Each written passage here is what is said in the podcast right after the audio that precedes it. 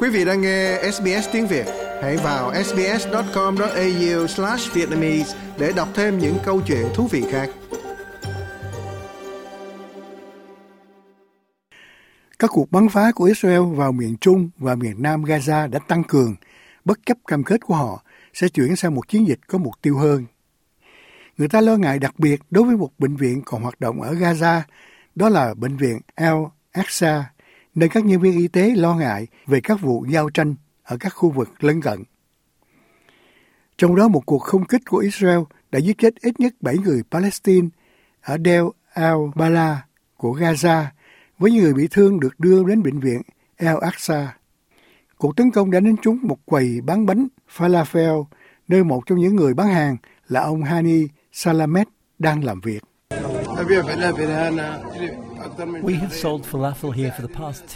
Chúng tôi đã bán bánh falafel ở đây trong hai tháng qua và giúp đỡ mọi người.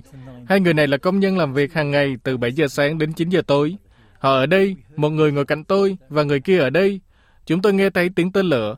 Tôi không biết làm thế nào một nửa của anh ta, phần trên của anh ta, một nửa cơ thể của anh ta ở bên này và phần còn lại ở phía bên kia, còn người thứ hai thì bị giết ở đây. Họ là những vị tự đạo, cầu mong linh hồn họ được yên nghỉ. Trong cùng một khu vực, tổ chức Trăng lưỡi liềm đỏ Palestine cho biết bốn nhân viên của họ đã thiệt mạng khi xe cứu thương của họ bị tấn công bởi một cuộc không kích của Israel. Hai người trên xe cứu thương bị thương và tử vong sau đó.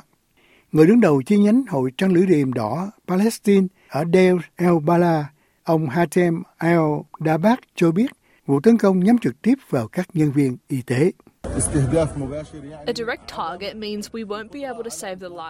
Một mục tiêu trực tiếp có nghĩa là chúng tôi sẽ không thể cứu sống những người bị thương. Chúng tôi đã nhận được nhiều cuộc gọi trước đó rằng xe cứu thương sẽ đến, nhưng có vẻ như họ muốn ngừng cứu bệnh nhân vì cuộc không kích trực tiếp này. Việc này xảy ra khi Israel khẳng định họ có kế hoạch bắt đầu rút quân, ít nhất là từ phía bắc Gaza, và Thủ tướng Benjamin Netanyahu nói rằng Israel không có ý định chiếm đóng vĩnh viễn Gaza.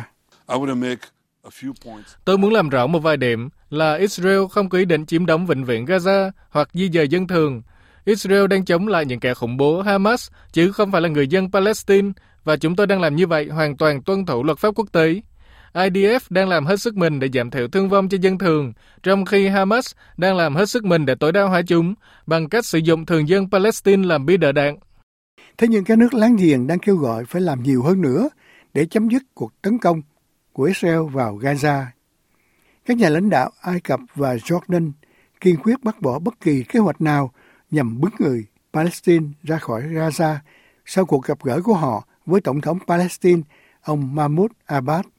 Sự hỗ trợ cho thường dân Palestine đang mở rộng ra ngoài các nước láng giềng, đặc biệt là ở Nam Phi, nơi đã đưa ra một vụ kiện diệt chủng chống lại Israel lên tòa án công lý quốc tế dự trù bắt đầu vào ngày 11 tháng Giêng. Tại một buổi cầu nguyện liên tôn ở một khu vực chủ yếu là người Hồi giáo ở Cape Town, một đám đông nhỏ đã thể hiện sự ủng hộ của họ đối với thường dân Palestine ở giải Gaza. Chính trị gia tại Nam Phi là ông Mohamed Haron có mặt ở đó cho biết.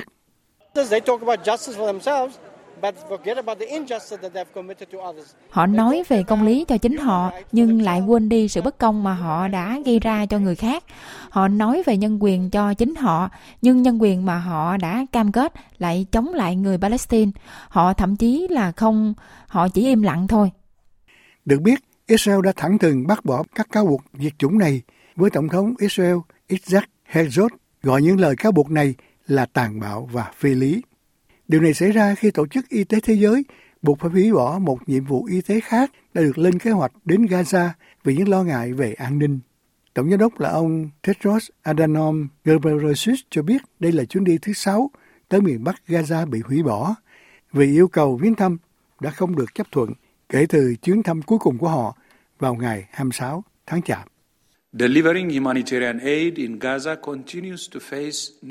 Cung cấp viện trợ nhân đạo Gaza tiếp tục phải đối mặt với những thách thức gần như không thể vượt qua.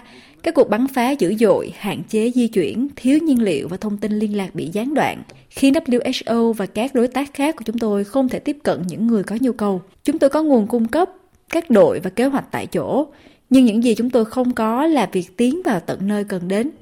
Còn giám đốc các trường hợp khẩn cấp của WHO là ông Mike Ryan cho biết sẽ là một nhiệm vụ lớn lao để khôi phục hệ thống y tế công cộng ở Gaza, ngay cả khi có lệnh ngừng bắn.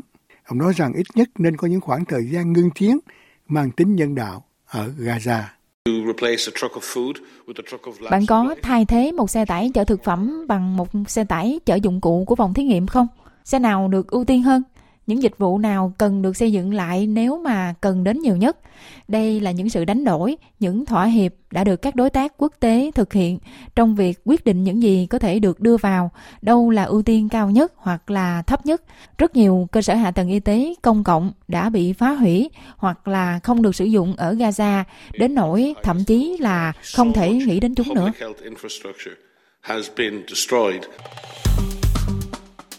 Like, share comment. Hãy đồng hành cùng SBS tiếng Việt trên Facebook.